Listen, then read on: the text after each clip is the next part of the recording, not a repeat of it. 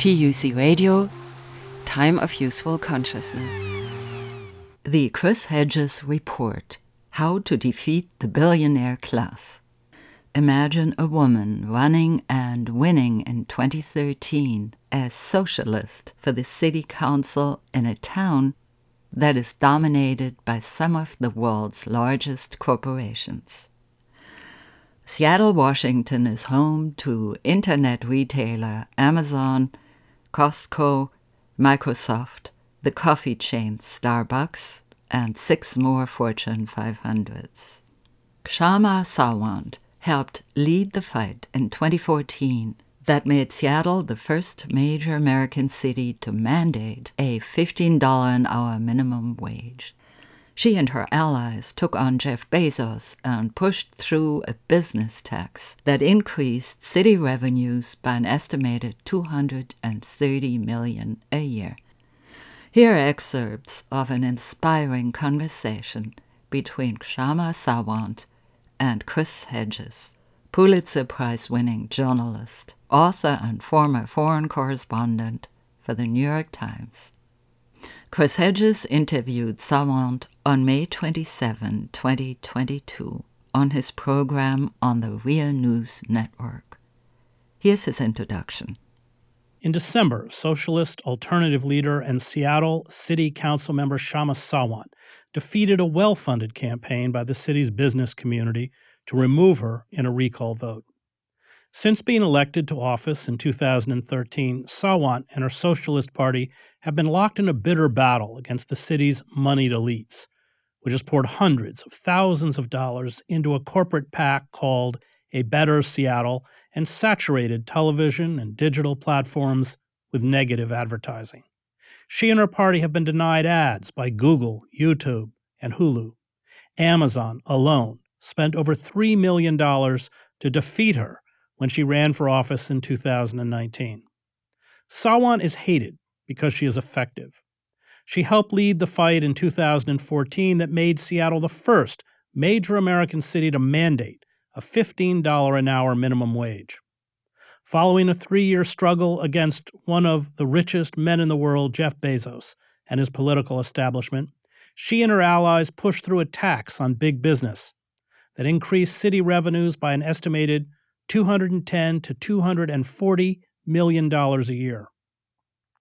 She was part of the movement that led to Seattle's successful ban on school year evictions of school children, their families, and school employees. She was one of the sponsors of a bill that protects tenants from being evicted at the end of their term leases, requiring landlords to provide tenants with the right to renew their leases and prohibiting landlords from evicting tenants for non payment of rent if the rent was due during the COVID emergency and the renter could not pay due to financial hardship. Joining me to discuss her nearly decade long battle against the billionaire class and the lessons we can take from her successful struggle is Kshama Sawant. Uh, so, Kshama, the campaign to remove you from office was dirty, uh, it was highly funded, but rather than go on the defensive, uh, you used the recall campaign to collect over 15,000 signatures uh, to establish rent control. Can you talk about the role of the Democratic Party, especially during your efforts to raise the minimum wage, to protect people from evictions, to increase taxes on large corporations such as Amazon? Where were the Democrats? Yeah, I mean, just to uh, make sure all your viewers know, you know, Seattle is the electorate. The ordinary people are extremely progressive, and it's it's a it's you could say it's a left leaning city for the most part. Uh, and the city council has nine council members. I am one socialist, and uh, the rest of the eight uh, have always been Democrat from as long as I know, and certainly as long as I've been on the council. You know, since uh, I took office in January 2014. And one of the first things that happened when I took office was these two prominent Democrats, Democratic council members who came into my office, sat me down, and said, Well, it's all well and good. I mean, I'm paraphrasing, obviously, I don't remember the exact quotes, but paraphrasing that it's all well and good. You roused the rabble and got elected as a socialist, but we're here to tell you that City Hall runs on our terms and you're not winning any wage increase, let alone $15 an hour. And less than six months later, we had won the $15 an hour minimum wage. So that about sums it up for the Democrats. And as you indicated, Chris, it has never changed. It has never been different. It's not like they were opposed to $15 an hour, but they were forced to concede and then they were morally persuaded to then be on the side of working people. No, it has never been that way. As a matter of fact, even the more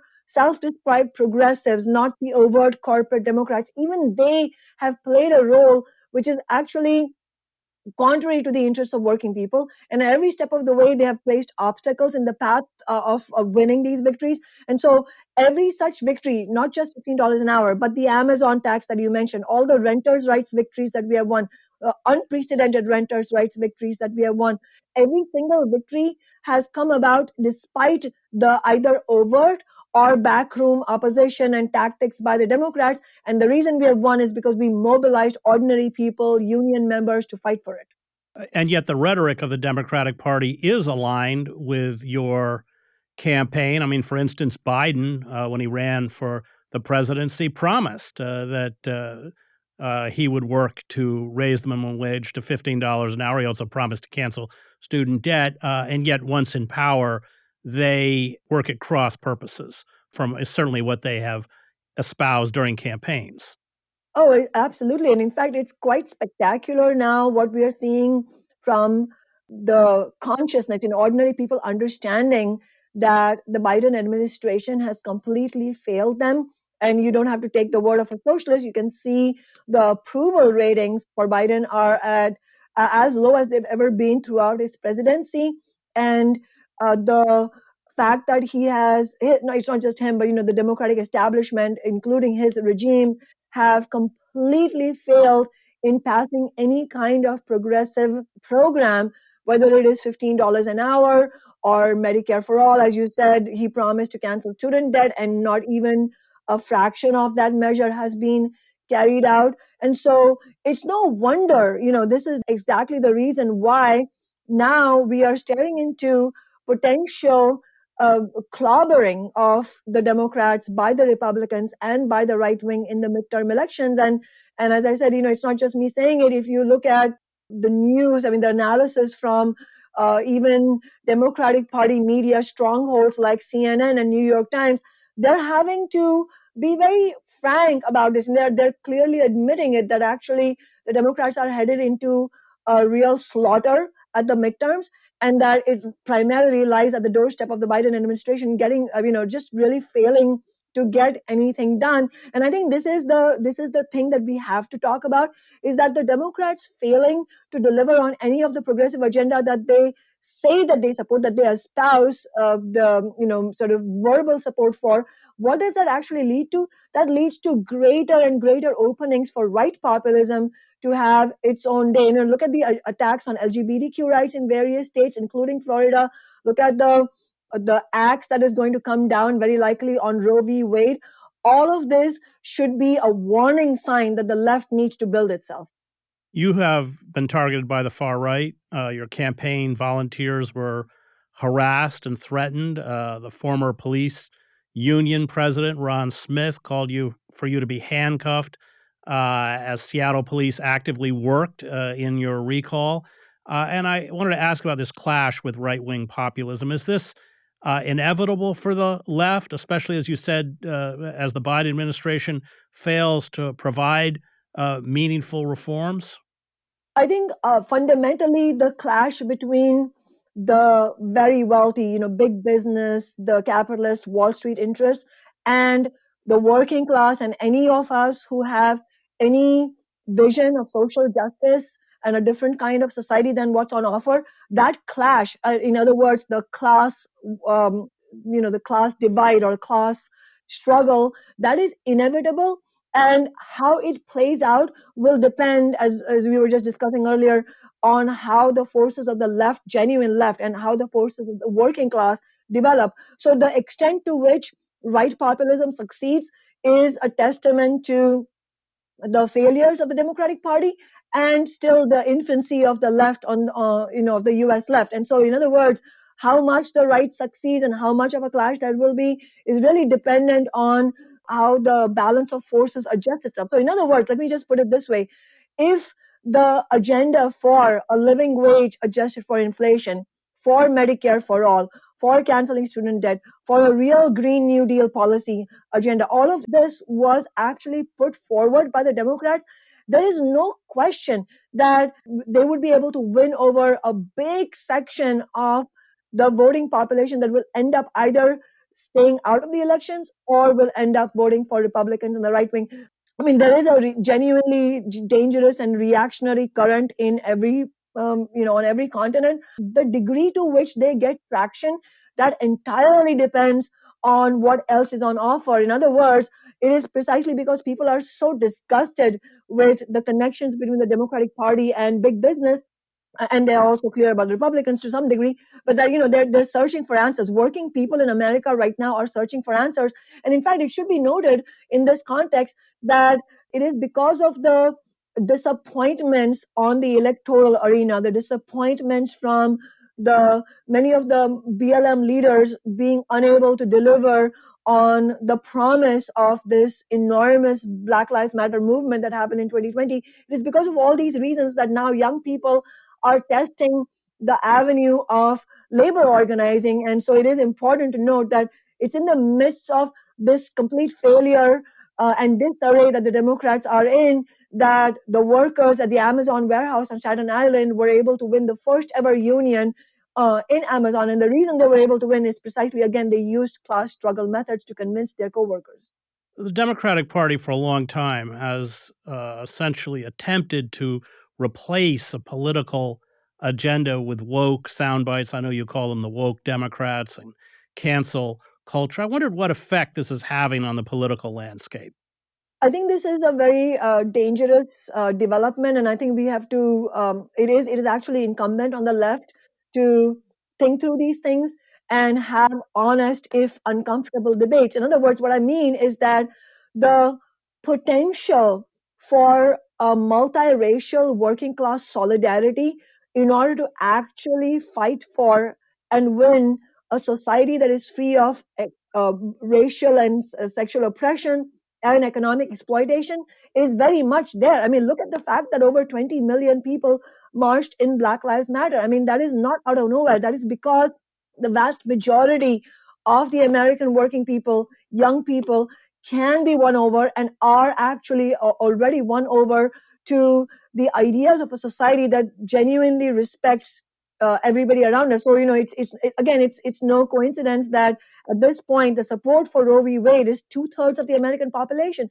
and yet Roe v. Wade is on the chopping block. In, in, other words, we have to we have to make you know we have to be very, very clear in our minds that these regressive attacks from the right wing, the attacks on women's rights, the attacks on LGBTQ rights, the attacks on the black community, they are not coming because ordinary people are just irredeemably racist and sexist. That is absolutely not the case. In fact, it is the exact opposite. That there has been a huge shift, a progressive shift on the questions of racism and sexism in our society, as evidenced by the size of the BLM marches, by the fact of how much support um, abortion and reproductive rights have, how much support LGBTQ rights have, and in spite of that, we are seeing this this kind of relentless attack from the right wing that shows you that it's not the ordinary people's consciousness that is the barrier. The barrier right now, the obstacle for progressive change is the leadership that's on offer. And it's not only electoral leadership in terms of the Democratic Party and even the squad, but it's also leadership of the labor movement, leadership of social movements like BLM and rank and file workers and rank and file activists. We have the task of uh, opening up genuine debates in which we bring these points out and explain that that kind of identity politics, sort of the woke, corporatized identity politics, is not the answer. It is, that is not the way to win over working class people. Actually, that is handing a weapon to the right wing on a golden platter. Well, in fact, the movements that have been successful, including your own, have challenged the traditional hierarchy. You, the Democratic Party, Staten Island, there were no major labor organizations that supported them. Uh, Black Lives Matter, in fact, when uh, Jesse Jackson, Al Sharpton, these figures visited places like Ferguson, uh, they were uh, booed. We're watching a kind of uh, revolt against the uh, established liberal elite. I wondered if you could talk about that. Yeah, it's, it's absolutely right, Chris. And I'm glad you mentioned that. That you know that again, the examples that you gave once again are illustrating the increased political clarity that exists among millions of young people that actually these leaders are there just for photo ops. They are there to co opt our movements. And in fact, we should be wary of them. And one of the reasons the Amazon Labor Union succeeded uh, at the JFK warehouse in winning this historic first ever union election in this trillion dollar corporation headed by uh, the you know one of the richest men in the world, Jeff Bezos, is precisely because they did not use what I would call the you know business unionism, basically the conventional ideas that have existed in the labor movement, in the in the Democratic Party, and uh, even even among social movement and NGO leaders that uh, you know the way to uh, organize uh, for change and even to win a union election or to win a good contract is to tinker at the margins by uh, this sort of mythical idea of you know the, a few labor leaders at the bargaining table and then not mobilizing the rank and file. Uh, you know the ALU did not agree with all of that, and in, it was because they decided to build independently, and then they did many things that most labor leaders haven't done in the last four decades, which is one, they led with concrete demands. You know, they, they didn't talk about the union as an abstract entity. They made it very clear to the workers in the warehouse, and workers made it clear to workers in the warehouse that we need a union because don't you agree that we need to win a $30 an hour starting wage? Don't you agree that we need job security? Don't you think that we deserve a say in scheduling? Don't you think that we should get full time hours if we want them? You know, it was through concrete issues that they were able to build uh, this kind of solidarity, you know, shop floor solidarity, where you know you may not agree, you may not get workers to agree on every single thing on this planet on every ideological issue, but if you can get agreement on a core group of concrete demands, and that is a solid basis for building a unified struggle. And then the other thing that they did right was that they uh, made it very clear that the bosses are not on your side you know so they didn't cultivate illusions that somehow they could convince management and jeff bezos to be nice uh, just by making morally persuasive arguments they said no they're going to fight against the union tooth and nail. And so that is the kind of clarity we need to bring forward if we are to win any such victories. And, and we can see that people are ready for that kind of thing. But um, I, i'm unfortunately not hopeful that the most of the crop of current labor leaders are going to uh, carry that kind of change out. So, in other words, if we want to do what ALU did and you know win, replicate those victories not only in other Amazon warehouses, but if we want to uh, win a historic union struggle and then on top of that, you know, win a strong contract for workers, then we will need a rank and file li- revival of the American labor movement in the first place. So, Kshama, the Democrats focus on likely voters. Um, that's not been your tactic. You focus on those who are often part of the 80 million eligible voters who don't cast ballots, including immigrants, those living in public housing, marginalized community. I know you distribute campaign material in, I think, eight languages. Uh, and this has been a tactic that's worked very well for you. In fact, in one heavily East African building, uh, I think turnout was nearly 10 times uh, what it was in the general election. I, I wondered if you could describe how this works. I think this tactic that you're uh, correctly talking about, Chris, and which, as you correctly said, it stands in stark contrast to the approach of the Democratic Party. I think that difference flows from the fundamental political differences in the first place. In other words, the whole ethos of the Democratic Party is uh, that they're not going to be overtly uh, and viciously pro big business in the way that the Republicans are. You know, the Republican Party is in its very rhetoric, very openly pro big business.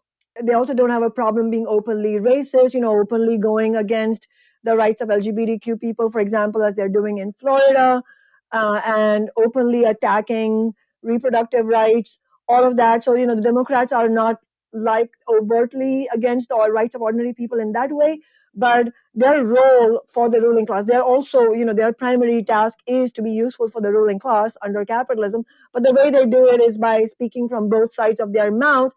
For example they will talk about $15 an hour. Every so often you will see pramila jayapal the head of the uh, congressional progressive caucus tweet out saying it's time for medicare for all. Uh, but then when it actually comes time to fight for it then they will uh, you know they will actually use their progressive uh, status to give cover for the Biden regime, which is what they have done every step of the way.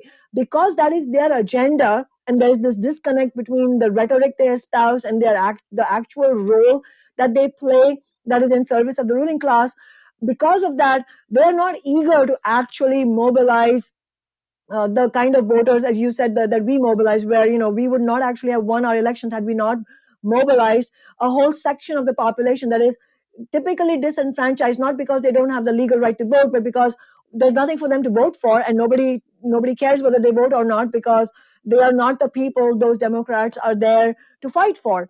And so, because of that difference, they don't actually want to mobilize those same voters that we mobilize because you know when you go out there and say hey you know uh, as east african working class people as workers as union members you need to not only come out and vote for our campaign but we need you to then join us in door knocking. You we need you in order to win $15 an hour the amazon tax or renters rights. When you do that what you're doing is raising the expectations the political expectations of all those people who are mobilized. You're giving them the hope that actually if you uh, vote for this and, and then you fight alongside this elected representative, we can actually win concrete victories. Now, see, the Democrats don't want to do that because they have no intention of actually winning those concrete victories for you.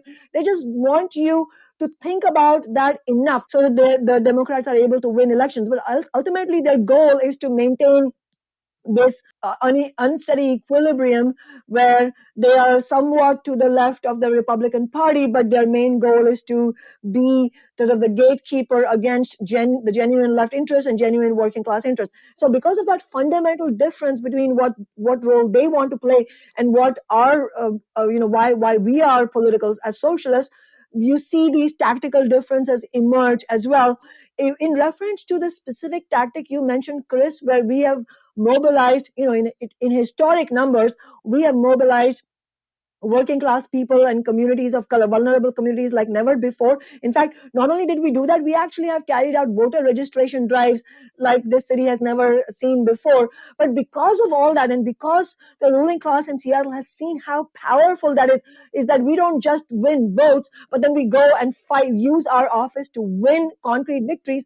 Now they have failed in uh, uh, uh, defeating us in two re-elections. They failed in recalling us last year, and now they are now re- resorting to trying to gerrymander our districts. You know, so how, how Democrats complain about Republicans gerrymandering, which uh, of course they should because Republicans do have a gerrymandering agenda.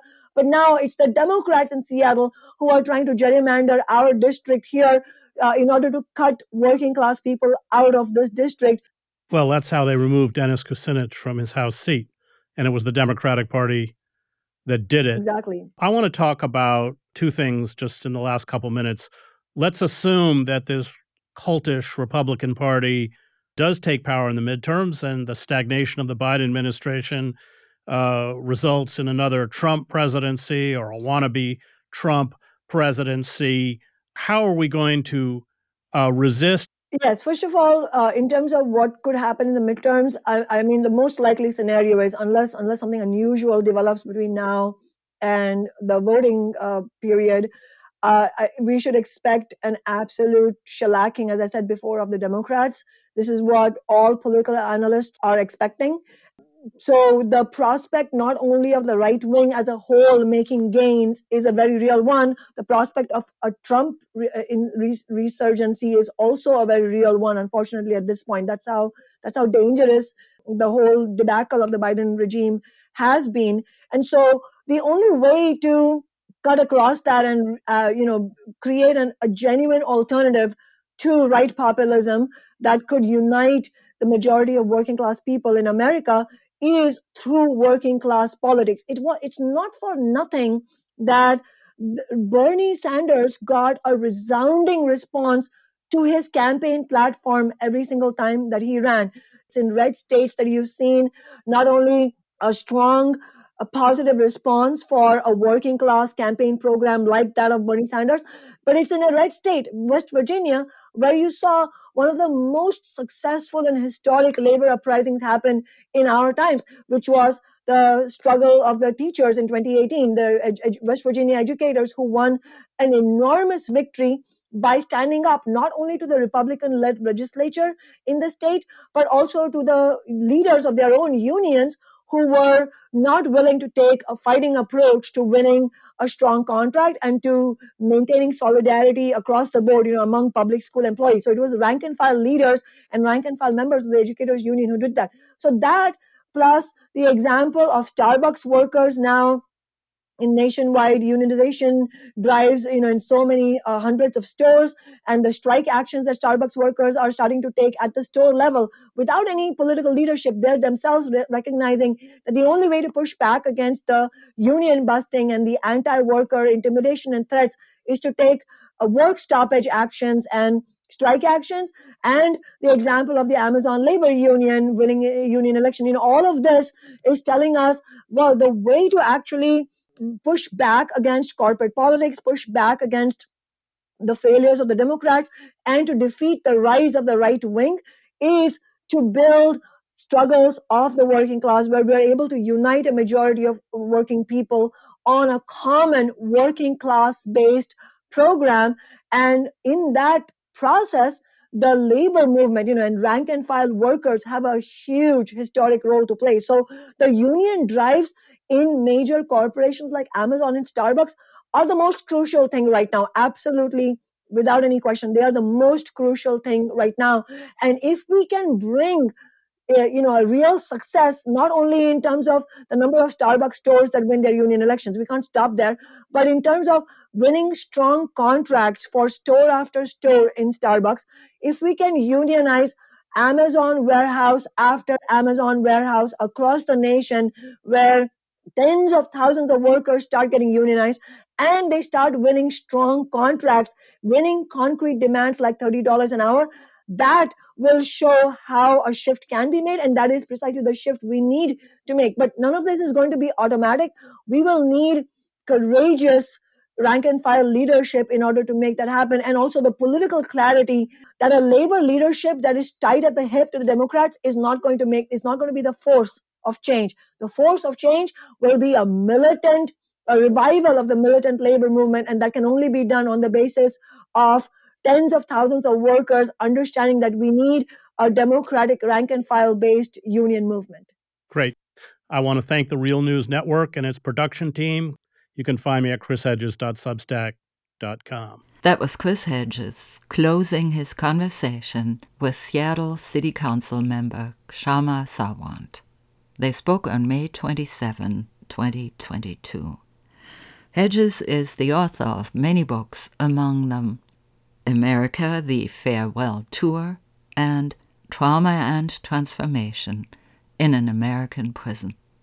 Hedges is host of the Chris Hedges Report on the Real News Network, and he publishes columns on scheerpost.com Please look up the full 34 minute interview and support both networks and Chris Hedges. The title of this conversation with Kshama Sawant is How to Defeat the Billionaire Class. You can find links on the website of tucradio.org. That's tucradio.org. My name is Maria Gilardin. Thank you for listening.